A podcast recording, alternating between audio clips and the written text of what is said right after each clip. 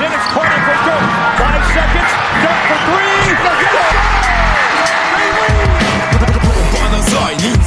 A a végén, ha battog a spalding Minden nap élmény, blokkok és zsákok Na gyere megmutatom, ez NBA szerelem Keleten, nyugaton, robban a zaj Nincs egyszer a végén, ha battog a spalding Minden nap élmény, blokkok és zsákok Na gyere megmutatom, ez NBA szerelem Keleten, nyugaton Éj jó!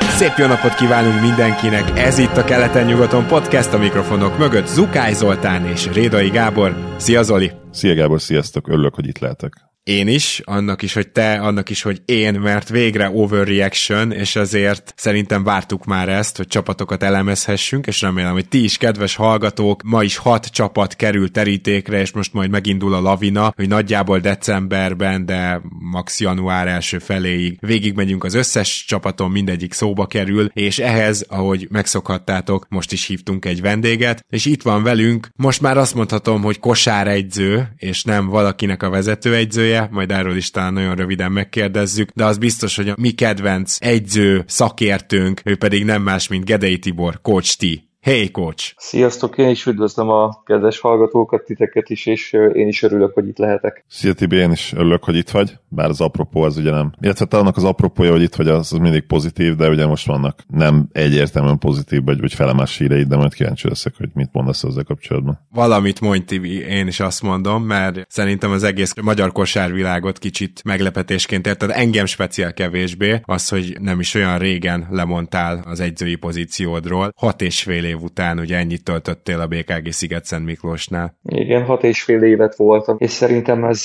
ez azért kuriózum valahol, mármint, hogy ilyen sok évet egy egyesületnél egy edző ritkán szokott tölteni. Még nagyon-nagyon friss, ugye egy, ez egy két napja történt, nem hirtelen felindulásból, hanem egy egy hosszú-hosszú folyamat, egy hosszú-hosszú belső küzdelemnek volt a gyakorlatilag a végkifejlete. Így az okokról nem szeretnék sokat mondani, nem szakmai okai vannak, inkább azt éreztem, hogy elképesztően mind mentálisan, mind fizikálisan belefáradtam nagyon sok dologba. Ugye nyilván kis egyesület vagyunk, vagy voltunk, és rengeteg olyan teendőm volt, ami egy picit a vezetőedzői titulust meghaladja, és ezeknek megpróbáltam maximálisan helytállni minden pillanatban, még akár úgy is, hogy itt ott éreztem, hogy, hogy ezt nem lehet a végtelenségig bírni, de nagyon-nagyon büszke vagyok arra, amit Sziget Miklóson sikerült elérnünk, hogy feltettük várost a magyar kosárlabda térképre, hogy honnan indultunk. Én nyilván emlékszem az első edzésemre, amit tartottam itt 6 és fél évvel ezelőtt, és akkor csak álmodoztunk arról, hogy egyszer Euróligás csapatokat is fogadhatunk, és úgy voltam vele, hogy ide valószínű új energiák kellenek, és nem feltétlenül csak a szakmai részre, hanem globálisan. És mivel ugye a döntés nem egy fekete-fehér döntés volt, senki nem kényszerített, sőt, ugye a vezetőség nagyon-nagyon korrekten nem is nagyon akarta ezt elfogadni, de úgy láttam, hogy a, a saját jövőmet talán most az egyszer tényleg előtérbe kell helyezni, és hogy ez sikerül majd, vagy nem sikerül, majd meglátjuk. Nyilván kavarognak bennem az érzések, nagyon friss az egész, az élet nem áll meg, nagyon szurkolok a BKG-nak, és megnézem, hogy, hogy nekem így tartogat majd a jövő. Úgyhogy elnézés, hogyha az az energia, amit szoktam hozni az adásotokba, az ma nem biztos, hogy olyan lesz pont, mert ugye ezt tényleg nagyon hírt, még ha nem is volt hirtelen a döntés, de nyilván most azért az érzelmek nagyon-nagyon kavarognak. Hát egyszer majd beszélgethetünk, vagy most már ebbe az évben biztosan csinálunk például egy coaching rankinget, tehát az NBA egyzőit megpróbáljuk sorba rakni, és akkor majd beszélgethetünk ezekről a mentális dolgokról is, amin egy egyzőnek keresztül kell mennie, és szerintem ma lesz is egy olyan egyző, akiről talán külön beszélgetünk. Steve Kerr, mert hogy a Golden State az egyik csapatunk, de nem velük kezdünk. Még talán annyit, hogy szerintem minden hallgatónk nevében kívánjuk, Tibi, hogy, hogy most fel tudj töltődni, és aztán minél hamarabb találj magadnak új padot, viszont gondolom, hogy hogy az leghamarabb a fél év váltásnál, tehát valamikor januárban jöhet el a leges legszerencsésebb esetben, úgyhogy most egy hónapig még több NBA-t tudsz nézni. Nem tudom, hogy ez mennyire vidít fel, de legalább valami jó is van a rosszban. Hát nagyon szépen kívánom a jó kívánságokat és nem igazán tervezek most a következő pár évben, hanem tényleg megpróbálom ezt az egészet feldolgozni, mert tényleg örülöttem, hogy végigcsináljam, vagy, vagy ne, és nyilván nem véletlenül hoztam ezt a döntést. És hát nem tudom, mennyi NBA-t fogok nézni, de egy dologban biztos vagyok, hogy ebbe az egy hónapban legalább egyszer egy négy győzelmig tartó csocsó mérkőzéssel meg foglak verni. Ez, ez azért egy, egy komoly célkitűzés most nekem. Ezt, el kell, hogy mondjam, hogy ez tényleg egy komoly célkitűzés. Mármint, hogy megverj. Örülök, hogy megnevettettetek. Na jól van. Essünk akkor neki a csapatoknak, ha csak nincs bármi, amit hozzáfűzni, Zoli. Hát tényleg csak annyit ismételt téged, Gábor, hogy nagyon reméljük, remélem, hogy uh, hamarosan, ha Tibi ezt szeretné nyilván ilyenkor az ember fejében kovarognak az érzelmek, gondolom én. Nem voltam még hasonló szituációban. Munkáját váltottam, de azért ez az edzői dolog, ez, ez teljesen más pszichológiai állapot, én azt gondolom, meleve az, hogy, hogy elvállalja egy ilyet, ahhoz is kell egyfajta ilyen világ ellen megyek mentalitás, ami szerintem Tibibe megvan, és szerintem az is megvan benne, hogy amit csinál, az tényleg csak teljes szívvel tudja csinálni, viszont ha valamit teljes szívvel csinálsz, és közben nem kapod meg azt a támogatást, akkor abba elég gyorsan ki lehet égni, és mentálisan a földre kerülni, de nyilván a jó hír az, hogy aki ilyen, az amúgy ilyen, és egyébként ez tök jó dolog, amikor van egy olyan környezet, ami támogat, és amelyik ki tudja ezt használni, és akkor még inkább tudsz menni, megint csak gondolom. De remélem, hogy megtalálja majd ezt a környezetet Tiborunk, kedvenc coach Tink, és csak a legjobbakat kívánom neki, úgyhogy egy kis búfelejtésnek rá is térhetünk a csapatokra, mert van egy-két izgalmas téma ma. Ha már egyzőváltás, Philadelphia 76ers az első csapatunk. Szerintem most egy picit gondolkozunk azon, hogy micsoda transition toltam. Szóval Nick Nurse megérkezett Philadelphiába, és James Harden elment, és én végig azon gondolkoztam, nem kevés adatot hoztam itt a Filivel kapcsolatban, arra fókuszálva persze, hogy mi változott és mi nem, de végig azon gondolkoztam, hogy Dark Riversnek valahol kifejezett szerencséje volt James Hardennel szerintem, hogy ott volt. Tudom, ezt most sokan felvonják a szemöldököket, hogy mi. Én meg azt állítom, hogy Dark Rivers ilyen offenszt, mint amit most összehoz Nick Nurse a Filivel, ilyet ő nem tudott volna, neki tök jól jött az, hogy van egy egyszemélyes rendszer játékos, és amit Nick nurse látunk, az már óvatosan a podcastben megfogalmaztam, de kíváncsi vagyok Tibi a te véleményedre is, meg Zoli a tiédre is, hogy gyakorlatilag Embiid egy picit ilyen Jokic szerepbe került. Lehet, hogy az Adebayo szerep közelebb van ehhez, de egyébként, ha megnézed az assziszt számait, akkor az bőven Adebayo fölött van, tehát nem, Adebayo ugye inkább úgy passzol, és ma beszélünk majd a Miami Heatről is, hogy ő ez a konnektor, aki összeköti a szálakat, mindig átfut rajta a támadás. Embiid azért sokkal több olyan helyzetben passzol, amikor az már gólpassz lesz. Tehát sokkal direktebb, hogy úgy mondjam, ahogy ő irányít, és nem akarom ezt túldimenzionálni természetesen, de ugye sokkal több lett a handoff például, ez egy nagyon érdekes dolog, hogy a második legtöbb handoffot használják jelenleg az NBA-ben. Egyébként az első a Sacramento olyan elképesztően magas számmal a többiekhez képest, hogy így teljesen másik stratoszférában van, de mindegy, a, úgy mondom best of the rest az a, az a fili, és látszik is, tehát Embiid gyakorlatilag úgy kapja meg fönt a labdát, hogy némi tripla veszélyt is jelent, ahogy Jokic is nyilván, viszont a handoffból történő indulás, főleg, hogyha ezt Maxi kapja meg, aki nagyon gyors és tudja támadni a gyűrűt, Embiid is tud poppolni és rollolni is, de ezt a dimenziót elképesztően ki tudja használni a Philadelphia, és azt mondanám, hogy ez a jelenleg második helyezett offense, ez erre épül, és ez az, ami teljesen új Philadelphiában, ez az, amit Nick Nurse behozott. Igen, nagyon-nagyon jó nézni a Fili mérkőzéseit, mondom ezt úgy, hogy nem láttam azért rengeteget, bár azért követem őket és nézek hosszú összefoglalókat, ezekre volt mostanában időm. És az egyik dolog, amiről beszéltünk mostanában, hogy egy picit ugye támadásban mindenki egyel nagyobb szerepre kapcsolt, egyel fentebb lett tolva, ugye Harden kiesésével, és mindenki megfelel ennek jelenleg. Ugye Embidet nagyon szépen elmondtad, nagyon hatékony és elképesztően foghatatlannak tudjuk a, a filisok esetben, nyilván nőrsz érdemei elévülhetetlenek, vagy, vagy egyszerűen nem elvehetetlenek, Ugye Max is egyre fentebb lett tolva szerepkör tekintetébe, és nagyon-nagyon jó számokat hoz, nagyon-nagyon fit Embiid mellé, és nem kioltják egymást, hanem valahogy valahogy tényleg erősítik egymást, megférnek egymás mellett, akár úgy is, mint egy B, egy opció, és nekem Tobias Harris is nagyon-nagyon tetszik, hiszen a tavalyi éve se volt rossz egyáltalán, de az idejébe kifejezetten jó, mint a legit harmadik opció, megvannak a dobásai, megvannak a labdái, illetve ugye a, a, a csere után beszéltünk arról, hogy a Fili még be tud ebbe a csapatba hozni egy játékost, ugye tud cserélni, megvan a, megvannak a fizetések hozzá, megvannak az asszettek hozzá, és egyre inkább azon gondolkodok, hogy vajon kell ez nekik. Mert nekem mind Batum, mind Covington, és mind pedig Morris, bár Morris nem szeretem, ezt ki kell mondani, de mind a három játékos elképesztően jól lett beillesztve, hiszen pont azt hozzák ebbe a keretbe, aminek erre a keretnek szüksége van.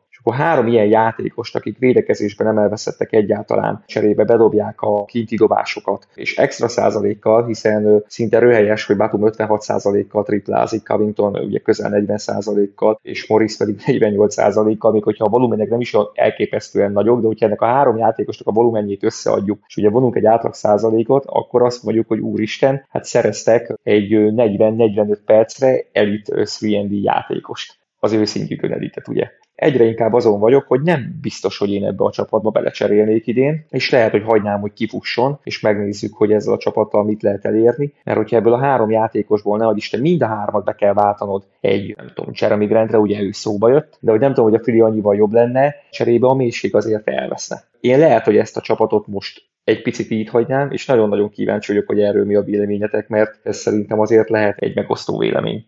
Zoli? Gábor előtte a, a puskaporom nagy részét, ugye én is kírtam magamnak, hogy a Fili, és majd utána igyekszem reagálni arra is, amivel Tibi átdobta a labdát, hogy nem csinálnak titkot ebből, és ugye House lenyilatkozta pár hete, hogy kicsit bedobva egyébként Doc rivers a, a busz alá, hogy végre jár a labda, és hogy, hogy önzetlen kosárlabdát játszanak. Ugye Rivers alapvetően egy pick and roll és izoláció alapú offense tolt, és emiatt teljesen egyetette Gábor, hogy az, hogy neki ott volt Harden, az tulajdonképpen még el is rejtette. Lehet, hogy azokat a hiányosságokat, amik egyébként benne megvannak, szerintünk megvannak, ugye ezt elég régóta mondjuk. Kicsit kitéptek pár oldalt ugye a Denver Nuggetsnek a playbookjából, a taktikai repertoárjából, ugye nagyon jól mondtad Gábor, hogy mennyi handoffot játszanak, de egyébként nem csak handoffot, hanem én láttam már a Filitől ugyanazt a Freeman game is harris amit a Nuggets ugye szeret játszani, a Gordon, Murray, Jokic trióval, amikor kicsik is, vagy nem feltétlenül kicsik, de nem csak magas emberek adnak ugye elzárást,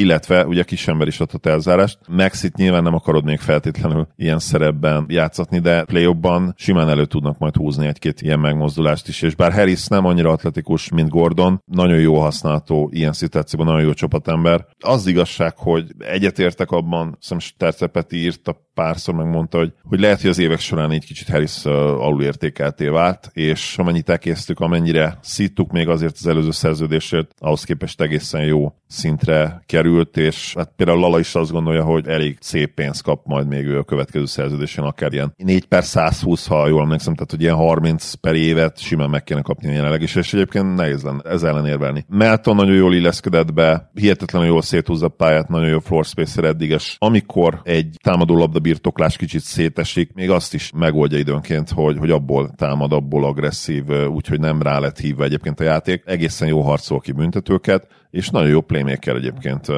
D'Antoni Melton. Gábor, neked ezt valószínűleg nem kell magyarázni. Ja, ne is mond, mert azóta is azon gondolkozok, hogy mégis mi vezetett oda, hogy David Radiért elcserélték a drafton Memphis szem, tehát egészen elképesztő. Amúgy Melton még a tavalyi rendszerbe is rohadt jól beillett, jó, csak jó, akkor még nem kellett igen. ezeket csinálnia, akkor csak 3D szerepköre volt, és most, hogy nagyobb szerepköre van, ebbe is beillik. Hát voilà. Most érvehetnél amellett, hát nyilván nem fogom azt mondani a harmadik legfontosabb játékos, de nincs olyan nagyon sokkal lemaradva Tobias Harris mögött, én azt gondolom, és Kelly Oubre Jr. ugye, a, ha hihetünk, nem is plegykáknak mondjuk ki szerintem, tehát a BMX balesetet szenvedett elég egyértelmű, most nem tudom, hogy épp hogy áll a történet, de szinte biztos, hogy ugye BMX-ezés közben törte össze magát. Ha nem, akkor elnézést, ha azóta kiderült és meglett a pontos hely annak, hogy hol szenvedett balesetet, meg meglett az autós is, akkor majd írásban elnézést kérek bárkitől, akit ezzel megmondottam.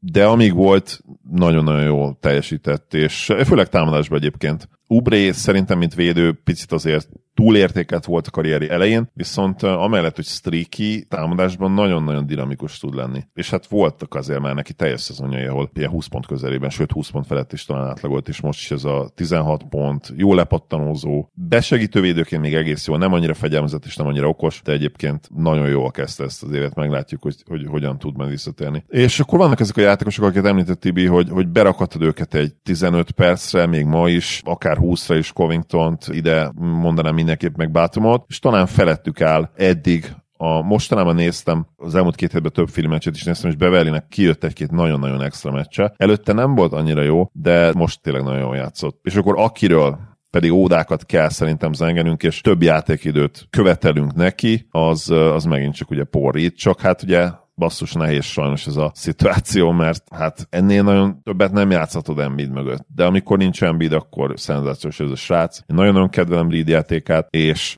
nem tudom, hogy mi, le, mi lehet még benne fejlődés szempontjából, hogy esetleg le tud tényleg állandóan csúsztatni az erőcsatár posztra. Nem, nem öregő még, 24 éves, ki tudja. Még az is lehet, hogy, hogy előbb-utóbb működhet ez a dolog, de egyelőre, mint csere center, mint small ball center, nagyon-nagyon értékes. És mit szólsz akkor Tibi felvetéséhez, hogy talán mégse kéne beváltani a most kapott csomagot egy jó játékosra? Az nagyon jó kérdés. Nyilván őket nem sajnálod úgymond, mert nem nagyon látom én azt ma már, hogy például Marcus Morris, aki talán még egy-két éve legjobb volt ebből a csoportból. Támadóként mindenképp, de mondjuk, hogyha össz feladatokat nézzük, akkor nem hiszem azt, hogy ő egy Philip playoff rotációban benne lehet, szóval ebből a szempontból nyilván, mint lejáró szerződések be lehetne őket tolni akármilyen cserébe. Nem tudom, hogy ki lesz elérhető, de én, én simán feláldoznám őket, igen, hogyha olyan játékos jön vissza.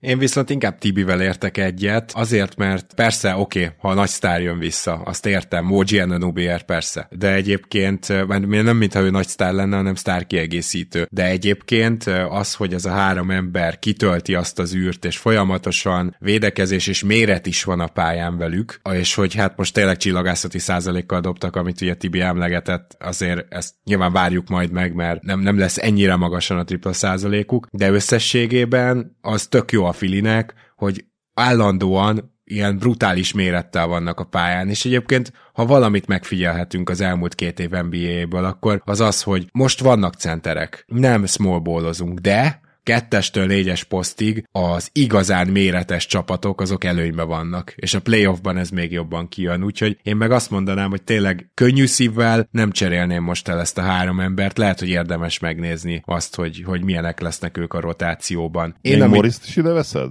Hát Moriszt az egy jó kérdés, az egy ilyen Igen, ez egy olyan projekt, amit újra kell építeni egy kicsit. Tibi, bármit hozzátennél, mielőtt én nekem még lezárásként van két gondolatom a Filihez. Sokat nem szeretnék, örülök, hogy nem vagyok egyedül azzal a véleménnyel, hogy talán ezt a keretet hagyni kéne így kifutni, és persze Morris egy picit kilóg, mert, mert ő nagyon-nagyon leszálló pálya alján volt már, de ugye az utolsó hat meccséből háromszor is 10 pont felett tudott dobni, volt két 16 pontos meccs és egy 13 pontos meccse, 7 lepattanóval, 5-ből 4 bedobott triplás meccse, 5-ből 3 bedobott triplás meccse, és nyilván itt nem arról van szó, hogy Morris miatt ne bolygassuk meg ezt, a, ezt az egészet, és de ő egyedül azért kevés lesz az ő fizetése, hogy ide bárkit behozzunk, és amit mostanában láttam, hogy az ő 11-2-3 perce, az egyszerűen tényleg tud még mindig annyira hasznos lenni, hogy a mélységet biztosítsa, mint 9.-10. ember, és hogyha nagyon nagy a gebasz, akkor, akkor őt azért fel lehet tenni, mert ő azért nem fog az árnyékától megijedni. Nagyjából ennyi. Akkor én két dolgot emelnék ki, hogy Nick Nurse azért nem teljesen akarta a csapat erősségeit felforgatni, és ez tök jó dolog, hogy azért még mindig harmadikok a gyakoriságában annak, hogy hányszor kerülnek a büntetővonalra, ami azért nyilván a Harden Embiid egy csapatban van, akkor tudod, hogy elsők lesznek, oké, okay, de, de az, hogy még most is harmadikok, az szerintem egy nagy eredmény, és a posztap, hát még mindig harmadik legtöbb posztap, ugye Denverrel versenyezve ez mindig első kettő volt, semmi meglepetés, de most százalékban is visszacsökkent ez, tehát még az első kettő 10 százalék körül van, a Fili már csak 8, tehát ez magyarán azt jelenti, hogy Embiid egy kicsit kevesebb posztappal dolgozik, és mégis rohadt hatékony. Úgyhogy kicsit modernizálta is ezt az offense azt kell, hogy mondjam, Nick Nurse. Viszont akkor menjünk tovább, és a következő csapatunk a Golden State Warriors lesz, és Tibi,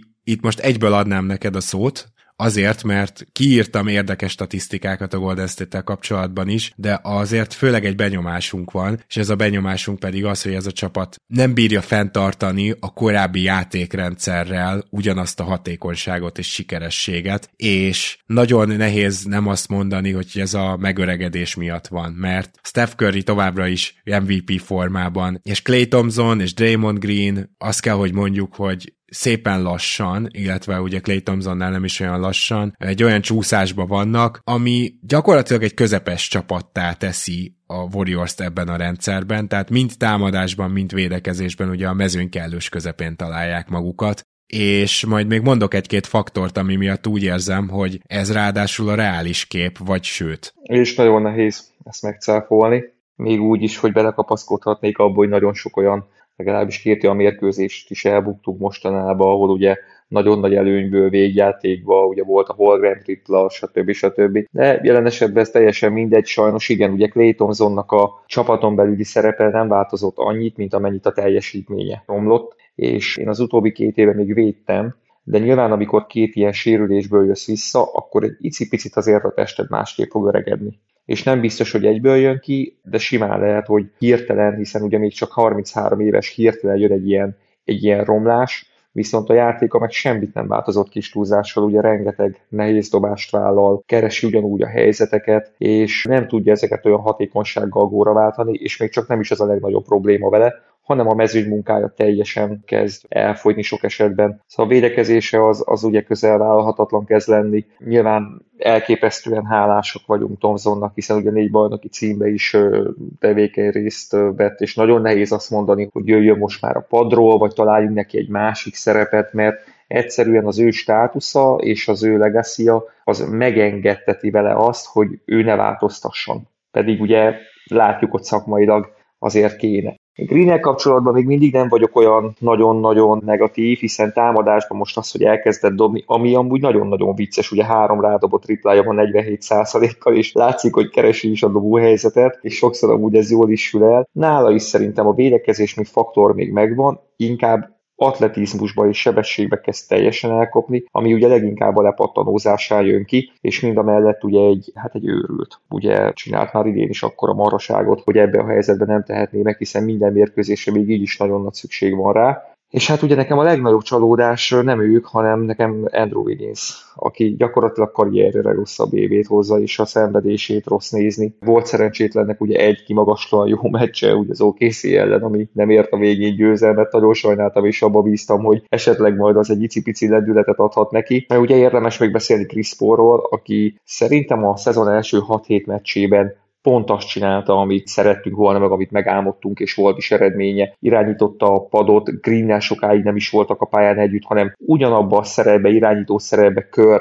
rotálta őket, és ugye Polnak nem is tudom az első 6-7 meccsen milyen assist per turnover aránya volt, de valami elképesztően magas. Nem nagyon tudott betalálni, de nem is kereste ezeket a dobásokat, nem is kereste magát a dobást. Most nem mondom, hogy Paul csalódás, mert egy 38 éves játékos azért nehezen tud csalódást okozni, de nem váltja meg azt, ami kellene ahhoz, hogy contenderként beszéljünk a Golden State-ről, de hát ez annyira viccesen hangzik ez a mondat, hogy ezt inkább nem is mondtam ki, jó? Értitek, hogy mire gondolok, a elvakult szurkoló beszél belőlem és hát milyen pozitívumba kapaszkodhatunk. Ugye Szarics jól kezdte a szezont, ő is úgy érzem, hogy egy icipicit néha kezd most már lemenni, de ő azért nagyon pozitív meglepetés. És hát ugye a fiataljainak a fejlődése, Kumingának vannak jó meccsei, de neki nagyon-nagyon rendszeridegen, amit csinál szerintem kör. Őt nagyon nehéz beilleszteni és úgy használni, ami az ő erőssége lenne, hiszen nem erre épül ugye a játékunk. Moody másképp őt lehetne, ő meg sokszor alul van használva, és néha ugye az az érzése, hogy teljesen mindegy, hogy mit csinál a faszi az első 36 percbe, crunch time akkor sincs fent, hogyha nem tudom, mindent bedob, és ugye itt van Podziemski, akit még amikor beharangoztak a warriors akkor ugye én felhoztam, hogy egyetemen egy nagyon jó lepattanózó, nagyon intelligens jó tripla dobó volt, és hogy szerintem az NBA-be ezért ezekből a skillekből át lehet menteni dolgokat, és szerencsére ez be is jött, de hogy összességében ez idén mire lehet elég, hát talán ez az első Warriors szezon, amikor nem, nem vagyok optimista, és azon se lepődnék meg, hogyha itt play-in környéke lenne. Vagy lehet, hogy ezzel is túl optimista volt voltam? Hát nem tudom. Podzsemszkinél a kedvenc hasonlatom az, hogy egy az egybe Di Vincenzo-t pótolja. Tehát az a jól lepattanózó kettes, aki amúgy intelligens, jól tudja dobni a triplát jobb szezonjaiban. Valahogy így egy az egyben ez a játékos lett újoncként, ez mindenképpen nagyon biztató. Mondanék két statisztikát, mielőtt Zolinak átdobom a labdát, mert ez nagyon vicces, hogy megérkezik Chris Paul, illetve szenved Clay Thompson, ennek a kettőnek van egy közös eredménye. A Warriors dobja rá a második legtöbb midrange nincs dobást a mezőnyben. Azért ez egy nagyon elgondolkoztató statisztika. Clay Thompson úgy jön ide ugye, hogy erőlteti, és akkor erőlteti ezt a kvázi ilyen posztapszerűen megkapott fordulós kettest, ami szerintem minden Warriors drukker tépi a haját, még akkor is, ha bemegy. Az egyik, amit akartam mondani, hogy még ez sem biztos, hogy fenntartható, amit most látunk, ez a 16. offense, 17. védekezés. Egyébként 0,1-es net ratingjük van, és már nem is játszanak olyan gyorsan, ez a durva, erre is kitérek, hogy miért, ti csak 13-ok pénzben, de hogy amúgy brutálisan nagy shooting lakkal dolgozik egyelőre a Golden State, viszonylag sok wide open triplát adnak fel, tehát a védekezésükben inkább a festékvédése dominál továbbra is, de ezeket a wide open triplákat az ellenfelek egyelőre a 29. legrosszabb százalékkal dobják. Szóval azért erre érdemes lesz figyelni, mert hogyha ezt a viszonylag sok wide open azt hiszem 19 meccsenként, és ezzel a top 10-ben vannak ebben a statisztikában, szóval azt elkezdik normálisan dobni az ellenfelek, akkor ugye az komoly pontokat jelent majd átlagban. Az nyilván nem változott a rendszerben, hogy legkevesebb betörés, legtöbb cut, tehát szokásos rendszert játszák, és amikor rossz a Warriors, akkor mindig rossz védőpattanózásban. Ugye ez ilyen elmúlt hat évnek az ilyen, nem is tudom, levonata, sőt, amikor jók, akkor is ez lehet egy picit a gyengeségük, hát most is rosszak védőpattanózásban, egyébként jól támadó pattanóznak ehhez, ami egy ilyen furcsa ellentét, hogy miért játszanak lassabban, ezt nem fogod elhinni,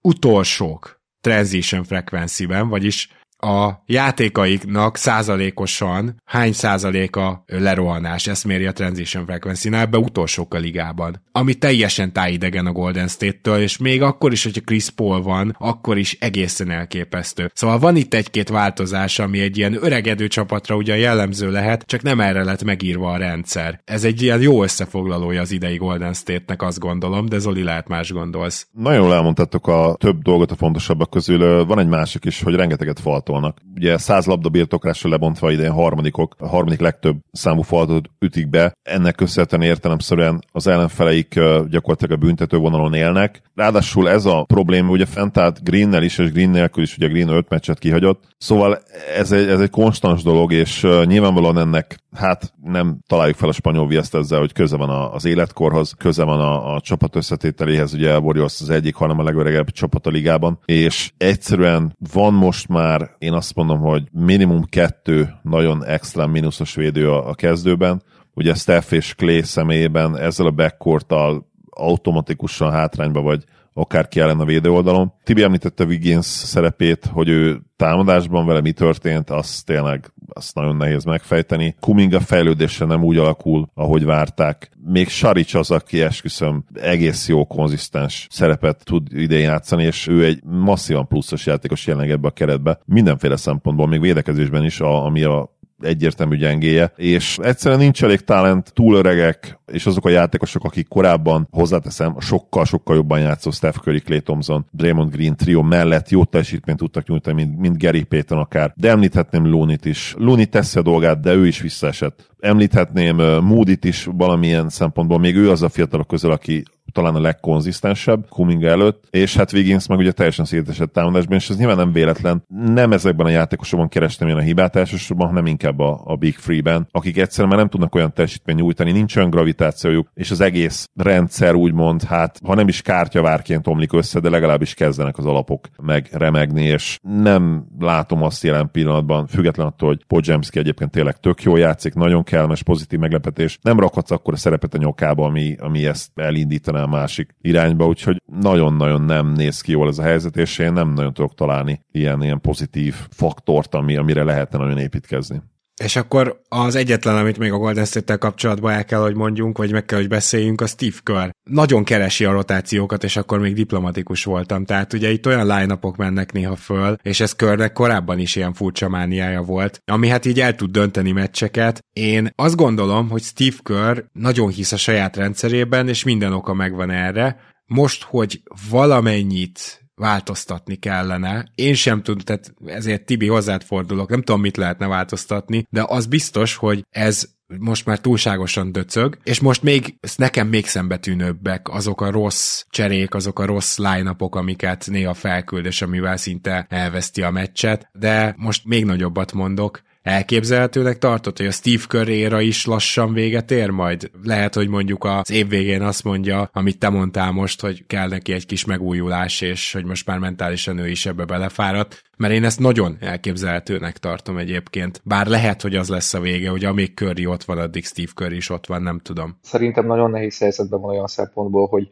ezeknek a játékosoknak a, a státusza az nagyjából így annyira megkérdőjelezhetetlen, hogy akár a szakma rovására is tud menni. Ugye például Clay Thompson esete, hogy ő nem fog krácstájba a padon ülni, még akkor, hogyha látjuk, hogy néha ott kéne is mondjuk Moody legyen a pályán, mert az, az, az egyszerűen jobb lenne, de de erre mondtam neked pár napja, hogy, vagy nem tudom, lehet nem is neked mondtam, hogy igazából én azért nem haragszom most körre, még ha bele is hibázik, nem tudom mennyire tudatosan, mert ez tényleg egy ilyen, ez tényleg az a meghalása egy, egy dinasztiának, amit én évek óta mondtam, hogy én azért így végignéznék, és nem úgy akarom ezt végignézni, hogy Tomzon már csak 12 percet játszik, még ha az is lenne a jó, hanem én ezt így nagyjából elfogadtam, hogy oké, okay, nagyon szurkolok, hogy legyen egy utolsó playoff, hogy még egyszer szurkolhassak, mert egyébként a Warriors playoffok azok nekem nagyon meghatározóak voltak. Minden értelemben imádtam, alig vártam, hogy reggel, vagy ha éjszaka nem tudtam felkelni, hogy reggel felkeljek, eredményeket ne tudjak, korábban keljek egy picivel is nézem, és én, én nagyjából elfogadtam, hogy így szerintem kör nem hiszem, hogy olyan nagyokat fog most már változtatni, sem a rotációban, sem a szisztembe. Akkor viszont azt javaslom, hogy most már látom, hogy ezt ketté fogjuk bontani ezt az adást, mert szépen hosszan beszéltünk az első két csapatról, és azért van bőven a harmadik csapattunkkal kapcsolatban is mondani valunk, ez pedig a Miami Heat lesz, úgyhogy így, mint a az utolsó gárda ebben az adásban, a Miami Heatről most akkor én beszélnék először, már csak azért is, mert az az érdekes, hogy a Miami-nál hát egyértelmű változásokat látunk, pedig a keretben aztán nem sok változás történt, de az, hogy a Miami jelenleg védekezésben csak 16 de támadásban 11-ek, és ráadásul félpályás támadásban is ott vannak körülbelül, tehát hogy nem az van, hogy valami transitionnel vagy támadó lepattanóval kompenzálják, hogy nem tudnak félpályán támadni, hanem ebben tudtak fejlődni, az tulajdonképpen egy olyan dolog, amit nagyon-nagyon kell figyelnünk a szezonban, mert az, hogy a Miami 16. védekezésben, arról tudjuk, hogy fejlődhet, és tudjuk, hogy reális, hogy jobb legyen. De ha ezt a támadójátékot mellé meg tudják tartani, akkor az elképesztően figyelemre méltó lesz. Arról nem is beszél, hogy szokás szerint kibejárnak a line a kezdők is és a cserék is. Gyakorlatilag már mindenki játék lehetőséget kapott, Hero is hol van, hol nincs, Butler pihenget egy meccset, Kevin Love hol van, hol nincs. Adebayo azért egy viszonylag stabil pont, de már ő is hagyott ki, szóval, hogy itt nagyon-nagyon komoly változtatás történt, és én nem igazán tudtam megfogni, se a statisztikák, se a szemteszt alapján, hogy mi a franc van. Lassan játszik továbbra is a Miami, nem sok tranzícióval, elég jól dobnak. Egyelőre talán ezt el lehet mondani, de az sem feltétlenül triplából, hanem például középtávolról dobnak rohadt jól. A második legtöbb posztap, Na ezt fejtsd meg, ugye? Nyilván Bema Debajót többet használják most posztabba is, de azért itt az is van, hogy ugye Butler posztapok, meg tényleg a, a szokásos posztra Magic, hogy olyan dolgok, amire nem gondoltál volna, és hát többet posztapolnak, mint a Fili, ez önmagában így brutális. Amiben védekezésben jók, és ezt a támadásukat is azért segíti, hogy a hetedik legtöbb eladott labdát kényszerítik ki, tehát azért bár nem sokat rohannak, de azokat eladott labdákból teszik azt a rohanást, tehát ezt úgy kell elképzelnünk, hogy amikor labdát tudnak szerezni, akkor tudnak menni, és ez relatíve gyakori, viszont mondjuk kapnak egy kosarat, vagy leszednek egy lepattanót, akkor nem sietnek föl. De hát ugye ez viszont egy nagyon hatékony offense, ez a része, hogyha szerzett labdából tudsz rohanni, akkor általában egy núzicszered van a végén. Kevés wide open triplát adnak fel, de egyébként ezeket a wide open triplákat nagyon jól dobják ellenük, bőven 41% fölött. És ezzel csak arra akarok kitérni, hogy ez a védekezés, ez még reális, hogy csak azzal is jobb lesz, hogy egy kicsit normalizálódik ez, hogy, hogy elég szerencsétlenek, és nagyon jól dobnak ellenük az ellenfelek. Tehát a védekezésnek nem is kell feltétlenül nagyot változnia, csak az ellenfelek dobószázalékának normalizálódni, hogy picit ez feljebb menjen. Úgyhogy ez a legdurvább az egészben. Egy félpályán jól támadó csapatot látunk, ami védekezésben várhatóan jobb lesz. És hogy ezt Wolstra pontosan hogy csinálta meg, mert nem hiszem, hogy kizárólag a Bema Debajo és Jimmy Butler posztapok felelősek érte, nagyon, nagyon nehezen tudnám megfejteni, Nektek van így ötletetek ezzel kapcsolatban? Mert láttam idén, nem tudom, négy Miami meccset, lehet, hogy egyszerűen kevés volt mondjuk TBS tipikusan coach téma. Van néz megfejteni, főleg azért, mert egyébként Miami meccset nézve picit nekem az volt eleinte az érzésem, hogy például Adebayo szintet lépett, és ez nem igazán igaz, mert kettő ponttal átlagol többet, mint a tavalyi évben, azt hiszem, és picivel romlott a hatékonysága, a lepattanózása már volt jobb, volt már olyan, hogy, hogy jobban építettek rá, és több asszisztos évet hozott le, úgyhogy semmi olyan kirívóan extrémet nem csinál. Butlernél az volt most az érzésem, hogy elkezdett már az alapszakaszba is három pontos dobni, de valójában ez a 2,7 rádobott igaz, hogy az utóbbi hat évben a legnagyobb volumen, de ugye nagyon pici számokról, nagyon pici eltér, volumen eltérésekről beszélünk. Ugye a felálltvédelem elleni támadásnál szerintem Duncan Robinson szerepe az, az nagyon-nagyon-nagyon fontos az, hogy idén már az új Duncan Robinson, aki nem csak dob, hanem katol, aki néha leüti a labdát, picivel talán szemre a mezőny munkája is jobb lett, 7 rádobott triplája van 45%-kal, ennyire fontos szerepet kap, az nekem nagyon tetszik, illetve az, hogy megint azt látom, hogy gyakorlatilag kis túlzással mindegy ki van a pályán, hogyha lehetőséget kap, akkor teljesítményt is tesz le. És ez a megfejtetetlen sports magic valahol szerintem, amire igazából tényleg nehéz választ találni, és ezekhez valószínűleg az edzéseiket kéne megnézni, hogy ők mit csinálnak, meg hogy építik fel a játékosokat. És ugye amikor azt mondtad, hogy egy félpályára egész jól támadó, így fogalmaztál? Igen, és egy, meglepettem fogalmaztam így, ugye? Igen, hogy egy félpályára egész jó, hát persze, mert ugye a Miami papíron azt beszéltük, hogy gyengült és nem maradhat így, viszont hogyha a tézised igaz, hogy ez egy félpályára kompetens támadó csapat védekezésben még fejlődni fog, akkor nem erre szoktuk azt mondani, hogy megint egy jó playoff csapat lehet a Miami, és senki nem akar majd velük játszani. Mert én megint ezt érzem, hogy ha itt mindenki egészséges lesz a playoffra, összeállnak, és ne adj Isten, egy cserével behoznak valakit, akiről nem is fogjuk tudni még az elején, hogy ő az a játékos, aztán menet közben majd meglepődünk, ugye tipikus Miami húzás lenne, vagy valakit előkapnak, akkor ez megint lehet egy olyan, mint az utóbbi évek Miami, ahogy playoffba ellenük senkinek nem lesz könnyű egyszerűen. Picit néha ezt is érzem, hogy ők már a playoffra készülnek. És ugye úgy a, a hero faktor, amikor épp játszott, hogy ő is kb. visszarobbant a szezonban, már elfelejtettük, hogy ő milyen játékos, olyan régen láttuk, és ő se hoz kirívó számokat az eddigi, mondjuk a tavalyi évhez képest. Egyáltalán nem. Úgyhogy valahogy ez az egész Sportsra Magic, ez az egész az ő mágiája, hogy mindig talál játékosokat, Highsmith vagy Caleb Martin, akik egyszerűen nem túl teljesítenek, hanem az ő rendszerében a teljesítményük, ugye az NBA 2K-ban mondhatnánk ezt ilyen overall ratingnek, egyszerűen magasabb. És elképesztően szimpatikusak és izgalmas csapat, de nekem a Miami még mindig egy izgalmas playoff csapat lesz, és nem biztos, hogy az alapszakasz meccseket, az időmet rájuk idézőjelbe pazarolom, mert ők tényleg a playoffban lesznek izgalmasak idén megint. Amit említette Gábor a félpest támadás, ugye ez így visszamenőleg is igaz mindig a híd csapatokra, tehát a 22-es szezon alatt volt egy olyan 27 meccs, amikor 26-1-es mérlegük volt akkor, amikor 100 labda birtoklásra lebontva legalább 105 pontot tudtak volna szerezni ugye félpályás támadásokba, ugye extrapolálva, és alapvetően a, a Sportstra Ballnak az erősen egy része, hogy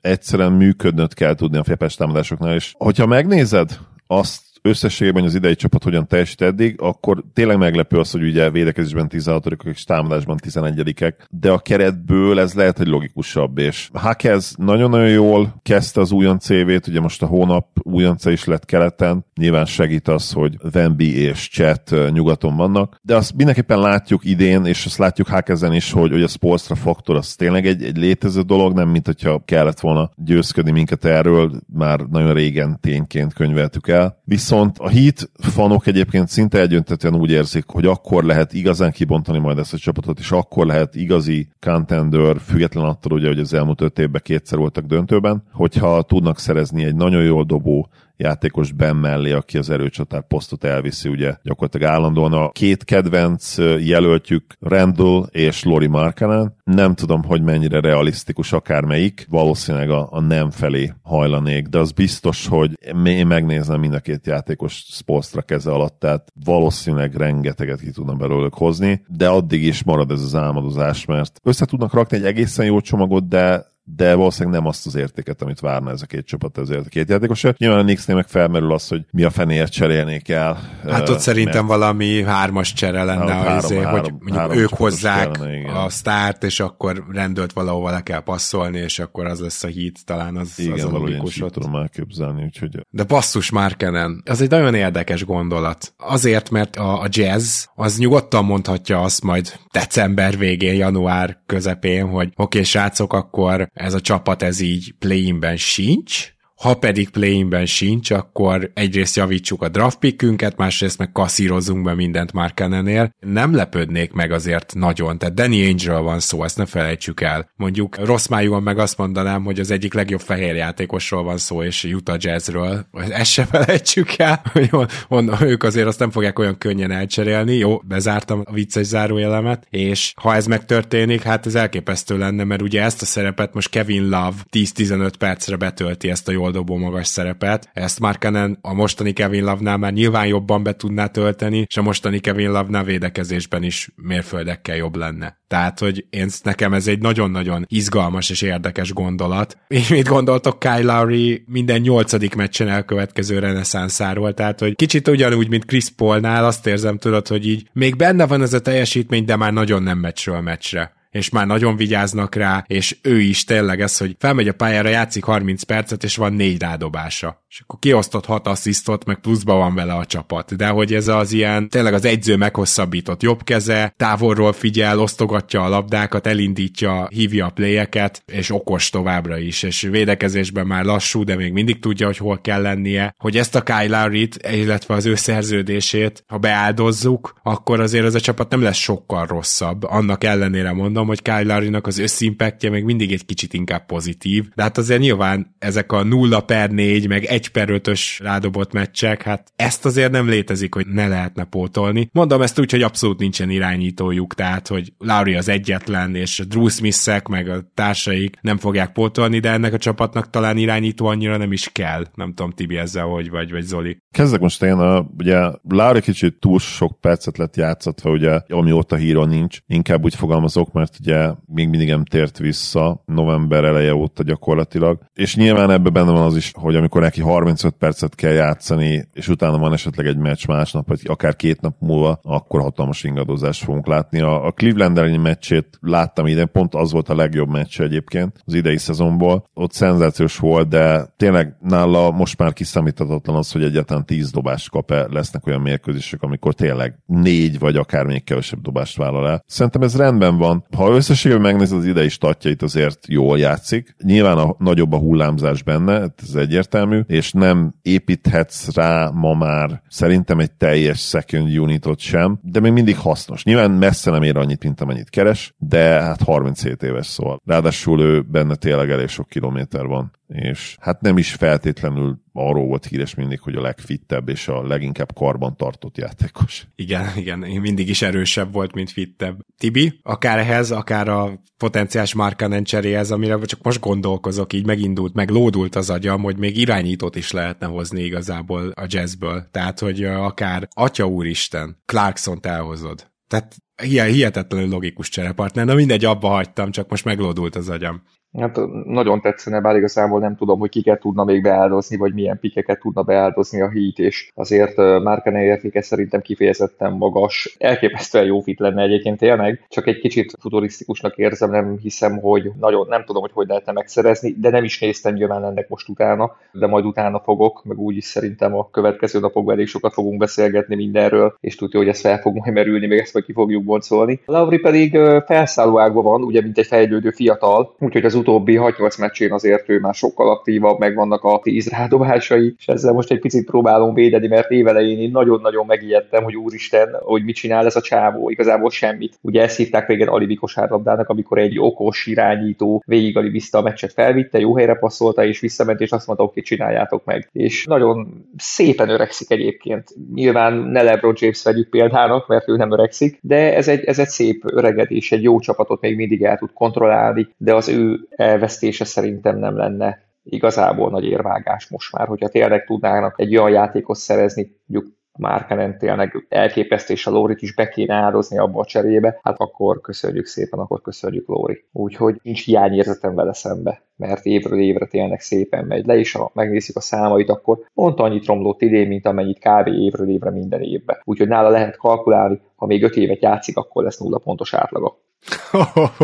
Igen. Egyébként szerintem Kyle Lowry már tudja, hogy azért is van pályán, mert ő még az all-time assist listákon egészen előkelő helyre feljuthat, hogyha mit tudom én, még egy-két szezont így le tud játszani egy szezononként 60 meccsel, 5-6 asszisztot átlagolva. Szóval, hogy én lehet, hogy van valami ilyesmi is még amögött, hogy ő játszik, mert elég magasan van. Na mindegy, ezt csak mellesleg jegyeztem meg. Bármi még a hittel kapcsolatban esetleg Zoli, te hoztál-e? Hmm, egyébként csak így érdekességképp mondom, hogy mondtad, és most megítottam, hogy nem nagyon tud Lávri szerintem ilyen top 10-be menni, nem? Asszisztba. Top 10-ben nem, de top 15-ben szerintem simán. Top 15-be igen, top 15-be simán, az egy 500 assziszt még. Igen, az, azt de még ugye a, tudja hozni. Hát igen, és azt nézem, hogy a top 10 az nagyon, az 2200 assziszt. Igen. Ott már nem számított, csak négyeket dob rá, ez már nem lesz meg valószínű. Igen, igen, igen. igen. Egyébként Vezrug a kilencedik.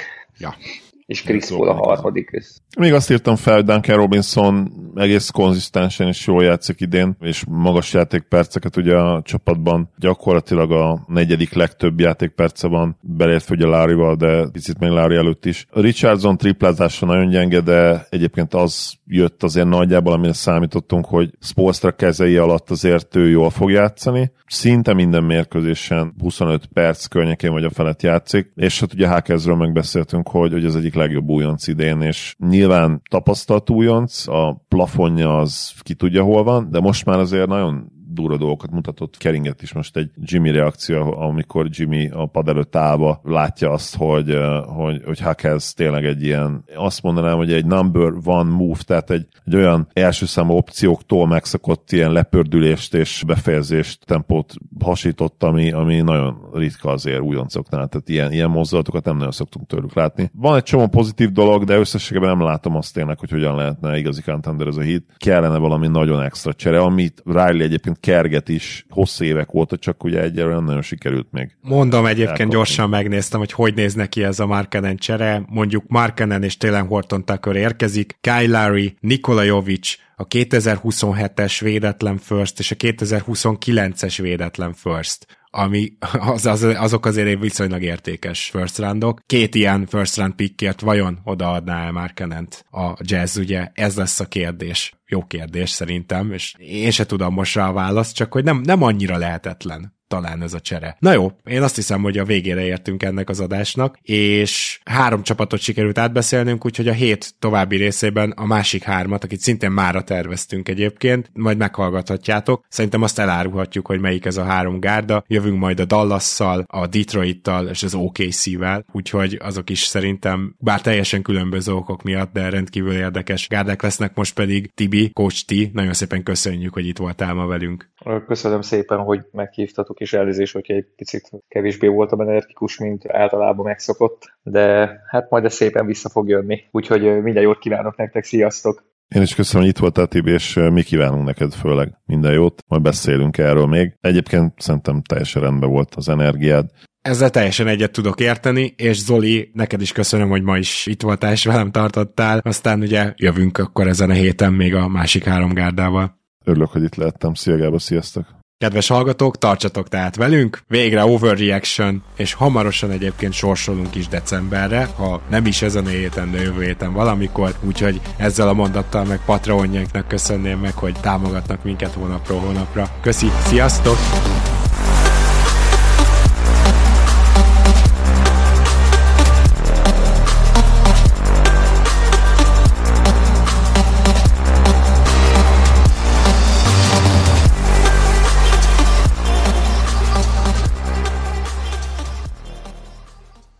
Ha más podcastekre is kíváncsi vagy, hallgassd meg a Béton műsor ajánlóját. El tudod képzelni, hogy a podcastet, amit éppen most hallgattál, fél év múlva már a mesterséges intelligencia generálja? Mi sem. De ha érdekel, eljötte már a gépek lázadása. Hallgass bele az Embertelen podcastbe. Orsós Lajos vagyok, a műsor házigazdája. Egyelőre még élőben. Egyelőre. Fedezzük fel együtt, hogyan ismerkedik, randizik, mesél és vitatkozik Betty és Péter, két teljesen mesterséges intelligencia. Lajos, a podcast címét mond még egyszer, Léci. Oké. Okay. Embertelen podcast. Ez a műsor a Béton közösség tagja.